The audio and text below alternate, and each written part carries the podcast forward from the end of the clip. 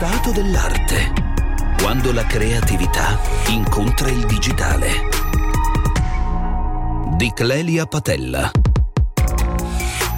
Nel 2007 eravamo agli albori dell'era dei social network, c'era MySpace, un utente appunto di MySpace decide di promuovere lo spettacolo teatrale a cui sta lavorando. E come lo fa? Inventandosi un provocatorio personaggio e usa questo personaggio come avatar del proprio profilo. Un gallerista vede questo avatar e contatta l'utente, tale Max Papeschi, e gli chiede chi fosse l'artista che aveva realizzato quell'opera, l'opera dell'avatar. Quindi Papeschi Tedeschi decide di diventare quell'artista anche se non era un artista. E la sua popolarità invece si completa da lì a poco perché un suo topolino sexy vestito da nazista viene esposto su un gigantesco cartellone pubblicitario in Polonia, suscitando ovviamente reazioni abbastanza controverse. Perché? Perché sono gli anni in cui internet dà un senso di libertà, non limits, eh, questo senso di libertà eh, che tende a fare la fortuna eh, proprio di shock eh, sites ovvero quei siti in cui si cerca volutamente di suscitare un senso di repulsione nel visitatore. E in più sono anche gli anni dei primi meme che all'epoca erano sempre completamente politicamente scorretti. Tutto questo si riflette in un boom di popolarità per gli artisti che puntano molto sulla provocazione, come Damien Hirst, come il nostro Cattelan, ma anche eh, precursori come Nietzsche, addirittura Duchamp, produttori direi di meme antelitteram che diventano sempre più conosciuti a livello di massa. Ma Max Papeschi è ancora vivo, a differenza del povero Duchamp, e lotta tra noi. Facciamoci raccontare quindi da lui come i social network potevano e possono tuttora fare la fortuna di un artista. Ma allora, io sono stato molto fortunato perché ho iniziato a usare i social nel mondo dell'arte contemporanea nel 2008 ed era il momento in cui i social stavano iniziando a svilupparsi. Eh, eravamo in pochi, eravamo dei pionieri e c'era molto interesse. Adesso chiaramente è tutto molto più difficile il gioco perché tutti gli artisti stanno sui social, tutti gli artisti più o meno hanno imparato a usarli, gli artisti famosi hanno addirittura il management che si occupa dei loro social e che quindi gli struttura le campagne, gli studia il modo di utilizzarli.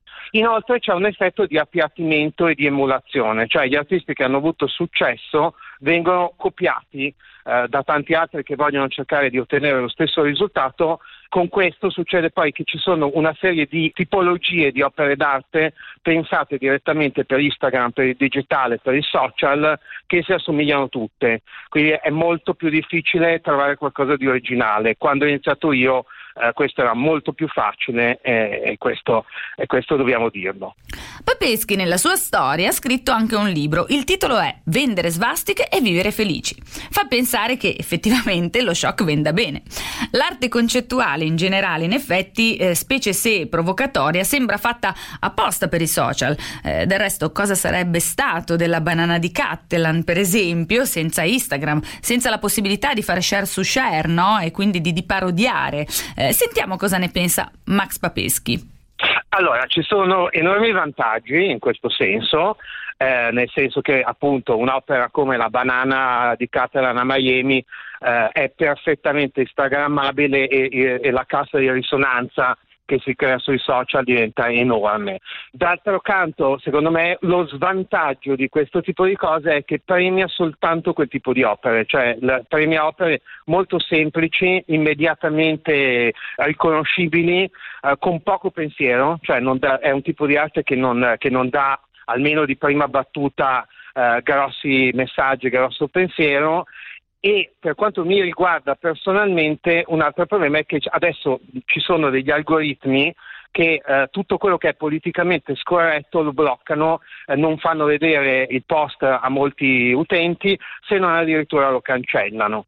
Insomma, ci sono pro e contro come tutte le epoche. Effettivamente io sono d'accordo perché sono cambiati un po' i tempi e quindi adesso ci sono proprio delle eh, limitazioni sul politicamente eh, non corretto, ma i social però, uh, Max, possono fare qualcosa anche per gli artisti, eh, diciamo, classici o quantomeno figurativi? E, e se sì, come?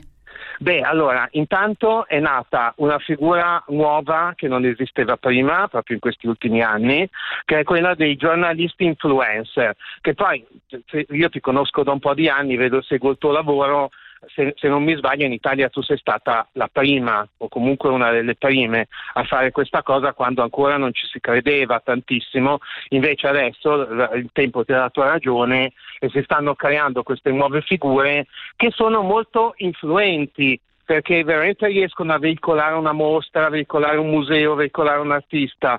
Quindi per gli artisti nuovi, secondo me è necessario creare delle sinergie con queste nuove figure di riferimento, appunto, che sono gli influencer di Instagram, per farsi conoscere. Secondo me c'è questa enorme possibilità che, che va sfruttata. E quindi secondo te è molto più probabile che i social aiutino gli artisti oggi non tanto a emergere, a nascere e a creare le loro opere, ma proprio per la divulgazione? Assolutamente sì, anche perché per, per, creare le loro opere in realtà diciamo che l'effetto appiattimento è, è dietro l'angolo, nel senso il rischio che io trovo è proprio queste, questi artisti copia e incolla che ne vedi uno, ne vedi dieci, sono tutti uguali perché cercano di rincorrere. Invece magari l'artista figurativo che non si cura dei social, poi con l'aiuto di, di, di una politica e di un lavoro, di una sinergia insieme ad altre, ad altre persone che promuovono l'arte su, su Instagram, su Facebook o su nuovi nuovi media potrebbe fare la differenza. Ringraziamo il nostro ospite Max Papeschi, noi ci sentiamo sabato prossimo, nel frattempo